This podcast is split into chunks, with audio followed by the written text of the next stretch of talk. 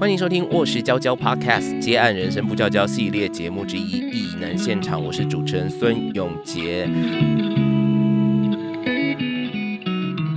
我觉得如果你还需要有人跟你讲说你哪边不好，那你可能要先回去培养，就是好好的先看自己的东西，因为你不能一直依赖别人啊。这两集节目听下来，会不会大家都边听边哭啊？就是觉得自己又被张子君骂了。没有，我觉得大家要对自己的鉴赏能力有一些信心。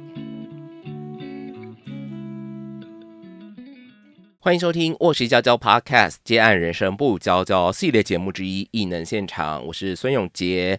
今天呢，在异能现场我们要继续和这个自由接案的插画工作者张子君来谈谈他是如何经营自己的这个插画事业。插画事业听起来感觉生意做很大哦。他上一集说赚钱有很难吗？赚钱有什么难的？我们来今天就来请教张大师。嗨，大家好，我没有这样说。你们自己回去听节目。没有，他意思不是那样的。他意思是说，如果只是要赚钱这件事情，你做什么都可以赚，做什么都可以养活自己。其实你讲这件事情哦，老实说，很早以前我在接案的时候，也有人这样跟我说过。就是他们说，接案的人都会有一种焦虑，尤其是当过正职员工，从组织里脱离出来的人都会有这样的焦虑，就是说，我接案常常看人家那种苦哈哈的，有一案没一案，有一餐没一餐的，会不会真的接案很难养活自己？可是说实在，如果你想要去接案这件事情，自己养活自己，他们就会说，你其实去便利商店打工，你也饿不死啊。就是意思是说，如果你只是要养活自己这件事情，没有想象中真的这么难，而且到处都有工作机会。只是如果你想透过接案去成就自己真正心里面最在意的事情，或者是你有什么目标的话，那或许这个东西就会真的有一点辛苦，而且同时你要拿它来赚钱的话，这是你上集跟我们说的，没错，这才是真正的难。好，那如果只是要赚钱这件事情，并不是大家想象中的这么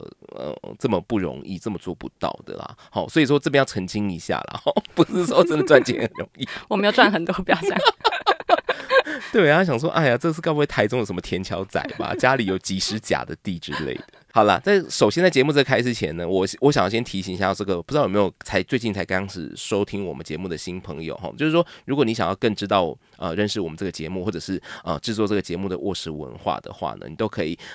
进入我们这个脸书、IG 还有官网连结哈，来按赞、追踪、留言，这边都有。更多关于到底卧室文化是在做什么哈，以及我们这个节目想要跟大家沟通什么，都可以请大家给我们各种的批评指教。那这个听众问卷也麻烦先填起来好不好？听完我们节目有什么想法的话，请跟我们分享，我们非常需要你的意见哦。好，那这个子君，你透过这个插画来成为一个谋生的专业，同时你也是持续在创作自己的作品哦，就是不是为了谋生，也不是为了什么任何人，是为你自己在做创作这样。我想问你，就是说你自己在做创作的时候，跟你接受委托案的时候通常这个工作的步骤上会有什么差别吗？其实如果要说流程的话，是没什么差别。比如说如果是工作的话，一开始我就是会先确认他们的需求，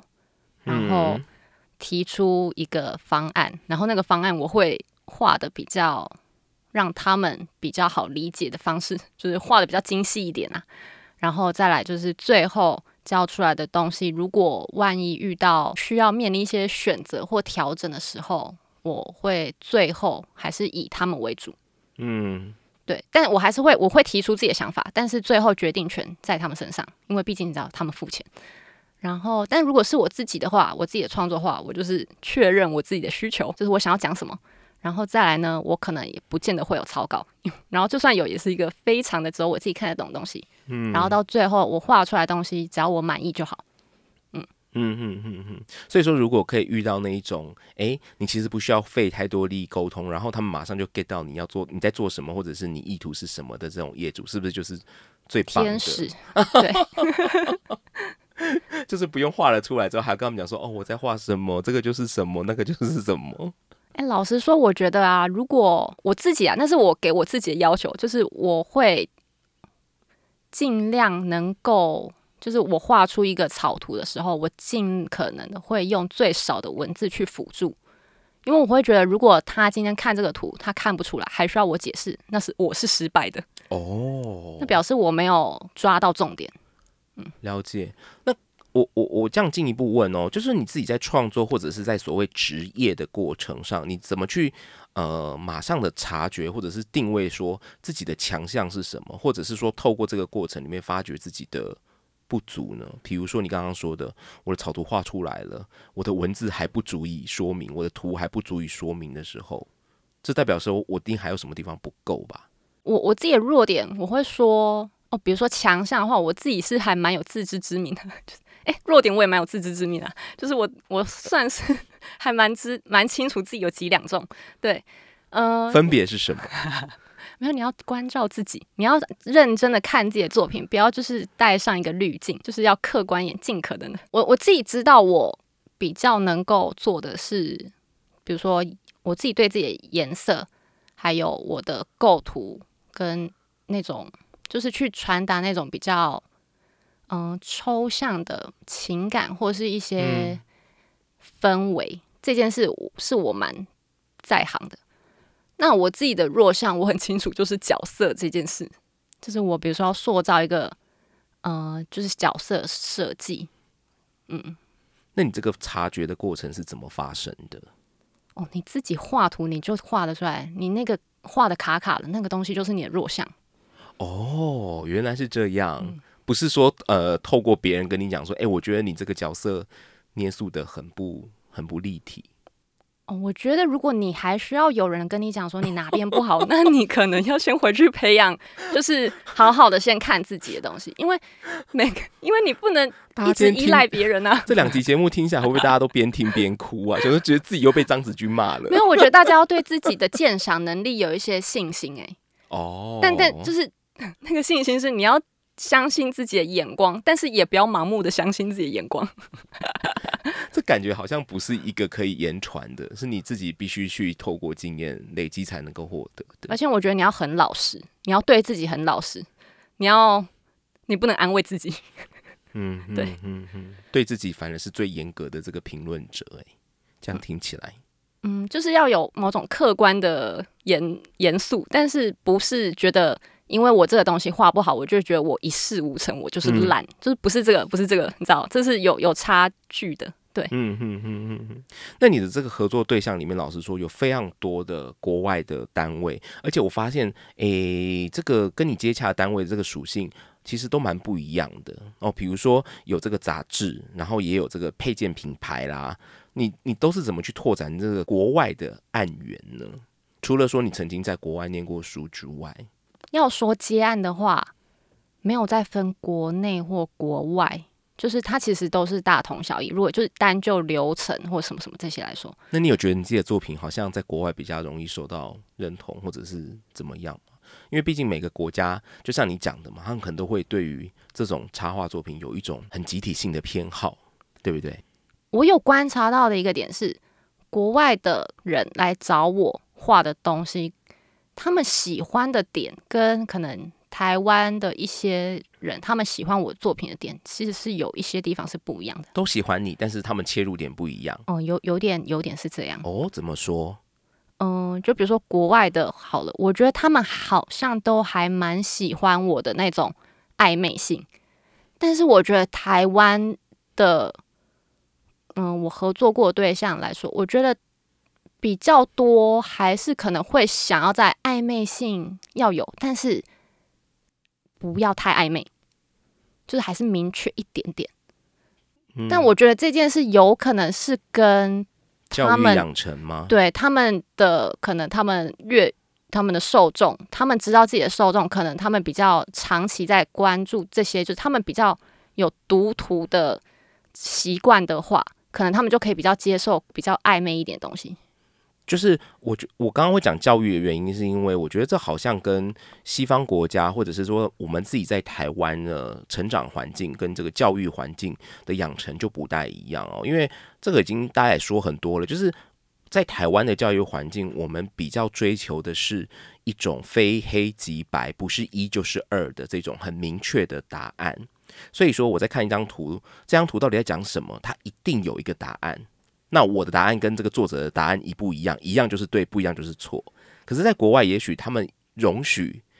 你的意见跟我的意见不一样，那我们来辩驳嘛，或者是我们来讨论嘛，那我同时也接受你的不同意，我同意你的不同意，这很重要。嗯，所以我觉得他们你刚才讲的那种国外好像在看作品的时候容许某一种暧昧，我猜那个差别是因为这样子产生的，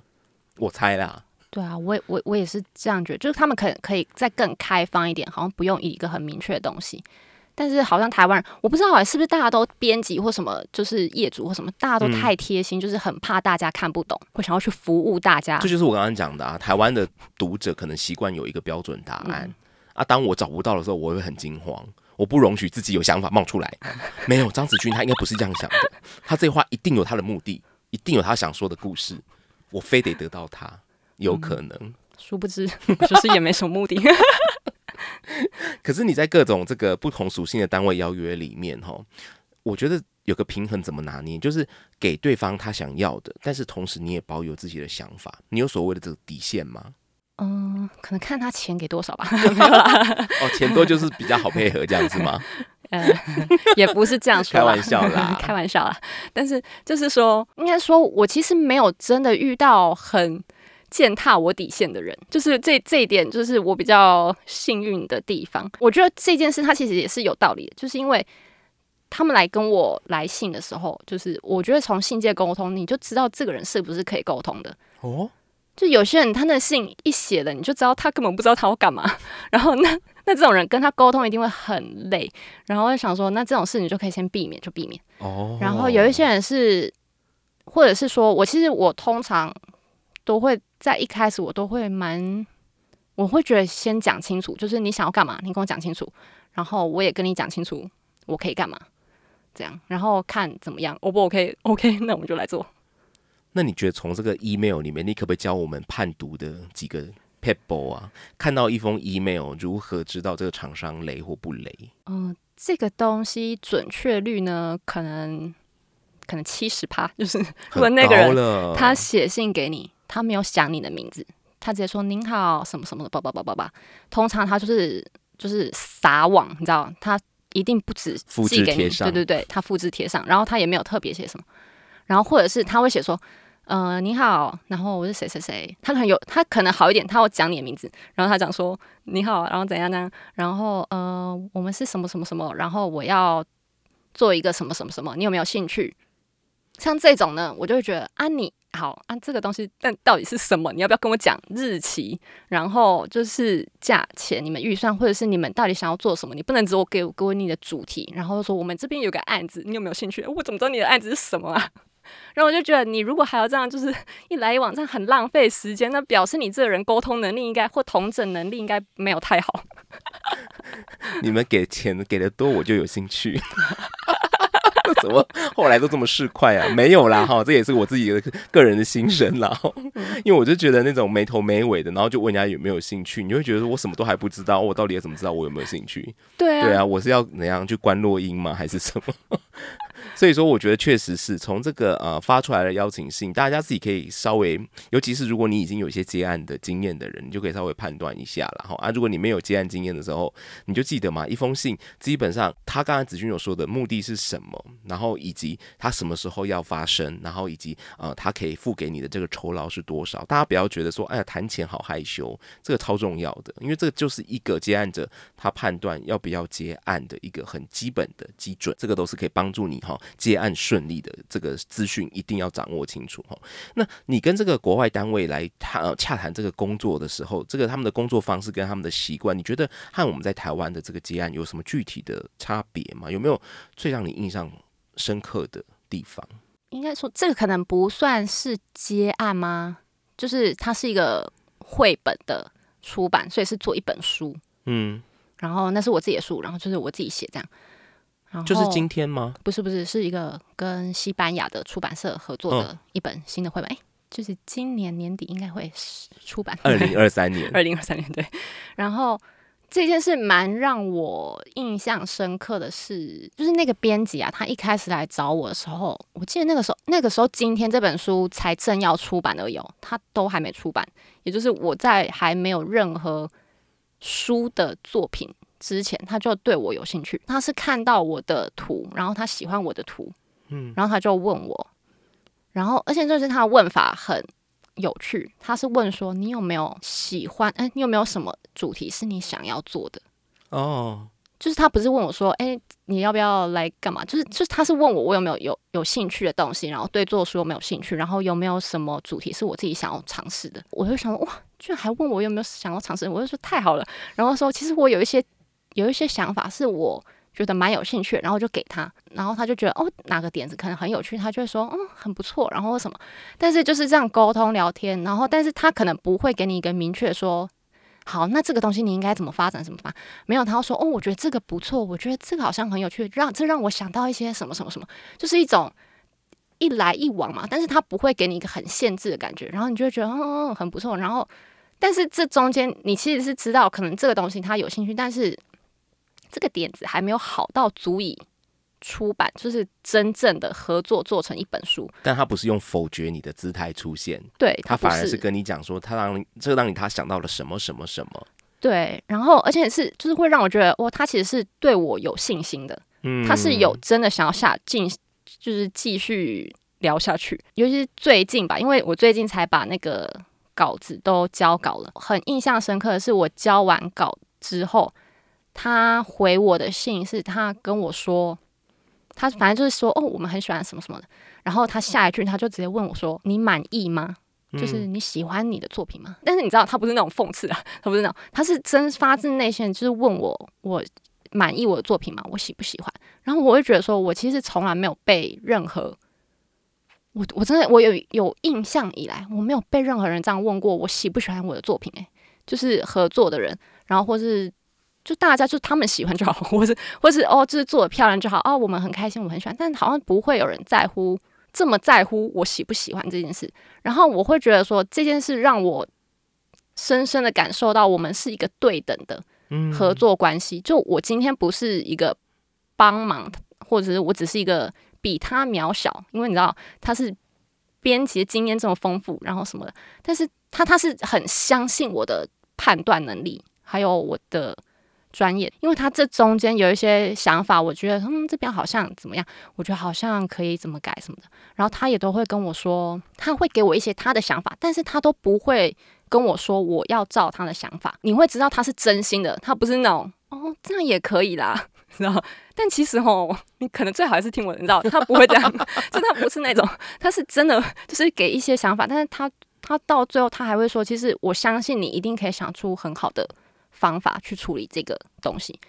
对，然后就让我觉得备受尊重。就是一开始他因为喜欢你的作品，所以他主动来询问说你最近有没有可能手上正在孵化的这个 idea 还没有孵化出来的，那也许我们可以一起来做一些有趣的事。然后以及在这个沟通的过程，听起来其实他是一直保持着一种以你为主，而且他是非常尊重的，然后他用一种可能也许是更像朋友之间在互相的讨论，在互相抛接球的那个感觉，而不是说讲半天其实还是要以谁的意见为主的那种开放性跟流动性。可是我觉得这好像也许未必是国内或国外的差别了，而是刚好你遇到了一个其实蛮愿意给作者空间的编辑。但如果要说国内或国外，还是说国外比例真的这样的情况比较高，这种很愉快的合作经验比较高比较多。我觉得外国人他们很不吝于称赞你真的，他们真的，而且他们称赞你他不会只是说哦很好看，他们会说会有具体的理由，他说 I love it 或什么这种你知道就是很浮夸的这种就是这些东西你就是被这东西迷惑没有，可是我觉得他们很乐于讲这件事很重要啦。对啊，台湾人可能就是会说我们很喜欢，谢谢老师啊。我跟你讲，台湾人就是谦虚跟就是很尊重，然后都会说老师，就是会怎么讲，就是好像比较礼貌跟客气嘛。但好像那个距离感有时候会觉得比较没这么靠近，你就会觉得好像在老师这个头衔底下，大家是不是都压抑了很多真正内心的想法？因为毕竟你是老师，而我就是学生嘛。那学生当然就是向老师求教。就会变成这种权力关系，或者是他们可能工作太辛苦，可能你知道之前真的怎样，所以他们必须要很尊重，就是大家吃过排头对，哦，所以说大家如果以后跟子君有机会合作哦，今天你可能就是在出版社的编辑听到了，你也许可以用一种更开放或者是更对等，因为你有你的专业，但我也有我的专业嘛。我们不要觉得说哦，好像在聊一个合作，好像在跟谁拜托一样哦，可以用一个比较平等、平起平坐的，我们就作品论作品的方式。但我发现你其实有说过，你有一个跟出版社接触的方式，就是你会毛遂自荐。哦，对啊，这个方式是有效的吗？尤其是对于一个完全没有作品，就比如说你在出今天之前，因为今天其实也是你毛遂自荐而产生的一个作品，在一个没有作品的新人来讲，你觉得毛遂自荐这件事情是有效的？在我身上看来应该是有效，但是今天这本书啊，其实我那个时候毛遂自荐，我需要一些前提吗？我自荐这本书是自荐给其他出版社。然后，我自荐这本书吗？我好像我忘了有没有但我自荐别的书给别的其他出版社，但反正后来都没成。然后那个时候我是自荐我的插画作品，不是绘本作品。但是是因为我的那个童书的编辑，他可能有看，因为他可能转发给你知道各个部门，文学部还是什么童书部还是什么财经部之类的，可能每个人都看。然后刚好被童书部的编辑他看到。然后他自己来问我，然后所以他有点误打误撞。可是毛遂自荐里面要提高成功率，他需要有哪些前置工作吗？因为你总不可能就是真的是就是乱撒嘛，漫天乱撒。就我自己啦，我在自荐以前，我其实都是有做过功课，我并没有盲目的乱撒，因为我觉得我今天如果投给一些就是跟我八竿子打不着的人，那他看到应该也会很傻眼，而且说不定万一他有认识一些其他人，他不就传出去我的名声还得了？对啊，所以就是我觉得不用这样彼此浪费时间，你知道，因为大家都很忙，然后你信件里面就是被塞爆这种东西，你应该看了会很不开心。我自己我都是有去挑过，我觉得跟我的属性可能比较符合，或是比较有可能可以合作的，我才会去自荐。我也会把我的作品先整理好。如果你真的还没有一个很专业的网站或作品，就一开始谁有那些东西，那你至少先把你的插画作品先去扫描，你知道，不要用照片翻拍之类这种，就是你至少让他看起来是一个对自己的作品是够尊重的，就是看起来是要你能够人家把案子交给你，你可以工作的，你知道，你不要让人家觉得你好像是来学习的。就学习这件事应该是你个人的努力，但是你不要把它抛出去。就是我就不会说那个拜托请你们给我一个机会，我就是想要学习什么，就这件事是我的潜台词没错，但是因为我毕竟就是没经验，我就是要学，但我一定不会说这个啊，你说这个谁要跟你那个啊，谁要花钱来跟你学习啊，对吧？然后所以就是你至少要你看人家专业的人是怎么样，你尽量想办法去模仿。对，也就是说你在毛遂自荐之前，你可能要先去观察一下，说这家出版社也许他过去出版的作品，他有没有一个特定的风格，或者是他们特别在意的主题，然后并且这些东西刚好是你也现在正关心的，或者是你擅长的，那你去投标的时候，或者你去投放的时候，人家说投广告精准嘛，就是你去投这个广告的时候，就是够精准，你才会打动这个消费者，他们家才会买单，意思是这样子。对。就好比说你今天然后你去投给一个什么美食杂志或财经杂志或专出财经类的专出命理书的出版社，人家可能就不会理你。意思是这样。对。可是你自己过去的创作主题，讲真的我觉得它是一个蛮有至少就以今天这本书来讲，它其实是一个蛮有一个社会意识性的，就比如说你可能关心社会变动的这个整个历史，或者是不同族群的一个生存现况。可是我蛮好奇的，你觉得怎么做才不会说只是把一个事件或一群人当作自己创作的素材？好比就像以今天来讲，他谈到的其实是这个都市的很多，讲严重一点可能是破迁哦，讲的好听一点是所谓的都更哦，老房翻新等等，这个议题在台湾其实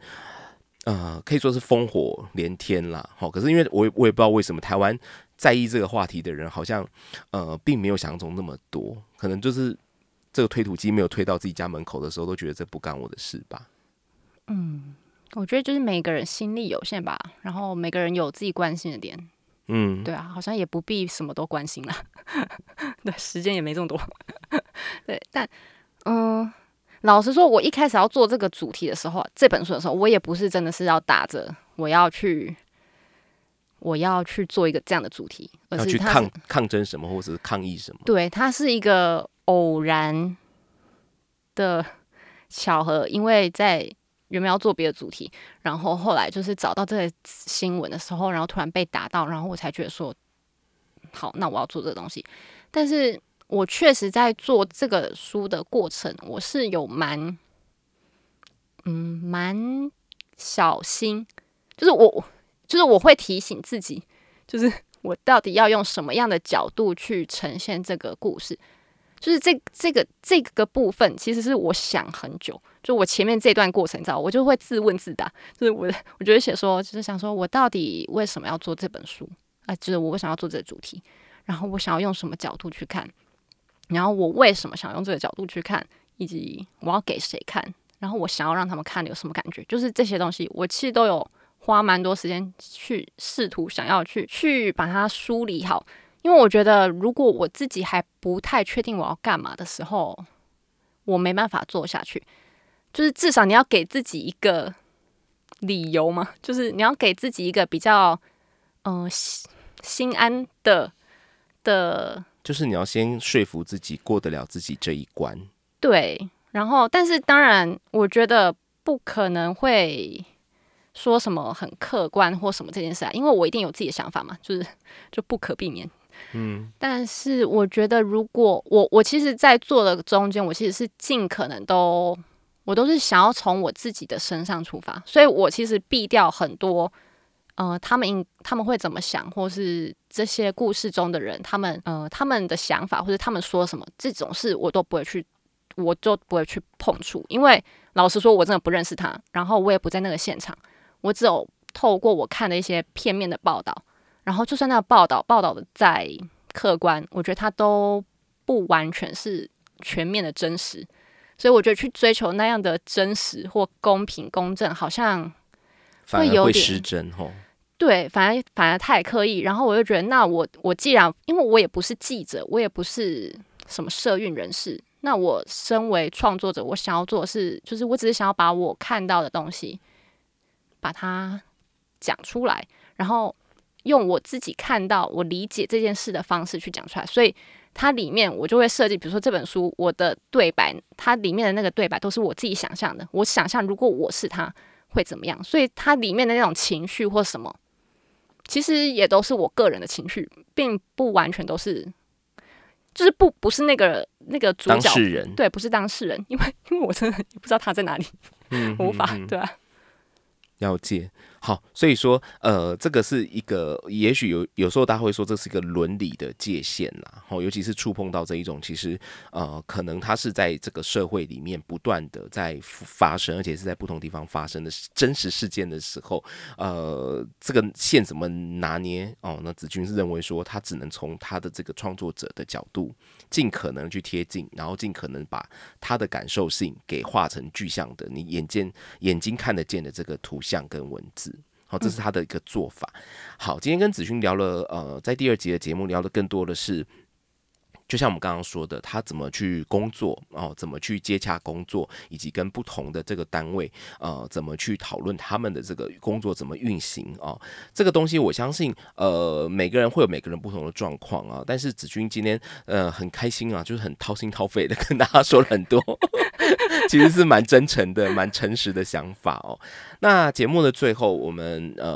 一如往例的要请这个子君跟我们所有的这个接案者，尤其是也许是插画家，也许是以这个图文创作为主的这些作者们，来分享一下你的工作心法，还有这个或者是职涯的提醒好吗？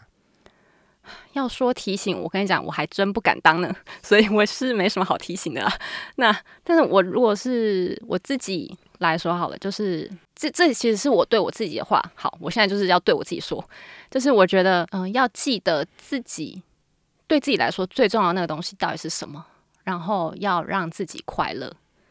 这件事是非常重要的。绝对不能忘记。但是在让自己快乐之余，有哪些东西是自己很重要的，就好好的去追求。如果过程中就是后来决定想要放弃，想要转往别的东西，那也没什么好硬要死守在这个地方。对，那你创作生涯到目前为止，你觉得对你来讲最重要的东西到底是什么？你有找到吗？哦，其实就是我说的，就是我就是要让自己快乐。我想要做，这是同件事。对啊，就是，其实就是找到自己最重要的东西，并且要让自己快乐。那我最重要的东西就是快乐。对，真的是这个东西真的是我所以我就是你知道，我假日我就不工作，然后我就是晚上不工作，然后我就是很坚持什么东西会让我快乐，什么东西让我不快乐。比如说我不喜欢接 LINE， 我就是死都不会给别人我的 LINE， 除非真的是有一些很必要的东西我才会。就是我觉得这些东西你要知道。然后要相信自己的价值吧，然后别人觉得你怎样，就是其实说真的，那些人到底是谁啊？就是你要自己真的就是那些人是谁？然后因为最近你知道，就是那个社群的演算法不是很烂吗？就是你知道触及不到别人。我前阵子还真的就是有点想说，怎么都没有人来看我的东西？但我后来其实我近期就是突然反而有一种放松的感觉，就是我觉得。就是我更不需要去在乎别人喜欢什么，因为反正也没有人看得到。那我就是发我自己喜欢的东西就好，然后做我自己喜欢的事。对，了解。好，但是如果你对于子君的创作，你还是想要看他在做什么事的话，你粉专是怎样搜寻张子君，应该就找得到了嘛，对不对？对啊，好啦，还是大家可以去多多按赞鼓励他啦。如果你真的觉得他的作品蛮对你的胃口的话，好不好？不要吝惜的赞美就像他刚才说的，我们台湾人很多时候爱啊、赞美啊这种称赞的话，好像讲出来都不是发自内心的，而是出于一种因为你是老师，我尊重你，所以我要赞美你。堂哥安内啊，好不好？看到子君，至少对子君不用来这一套啊。有些人可能他需要，你还是乖乖的吧。如果你要跟他保持关系的话，好不好？但也不是说要跟我称赞我。我意思不是这个，各位就是发自内心的嘛，想要就称赞，就是大方的说，你可以放松，然后可以直接叫我的名字就好，然后就是有话直说。对，我就是一个有话直说吧，我们就不要再彼此就是这边猜心了。对，好啊，我也是有话直说。喜欢我们艺能现场的朋友，好不好？请抖内我们。你知道做一个节目也是有很多成本在燃烧的，好不好？然后我们从第一集一直呼吁到现在我们这个抖内的金额我们也是看在眼底啦。好了，无论如何，如果你喜欢我们节目的话欢迎用具体的方式来支持我们，就是抖内再抖内。今天再次谢谢子君，谢谢大家。好的，艺能现场我们每周三更新，请大家锁定我们的节目，下次见，拜拜，拜拜。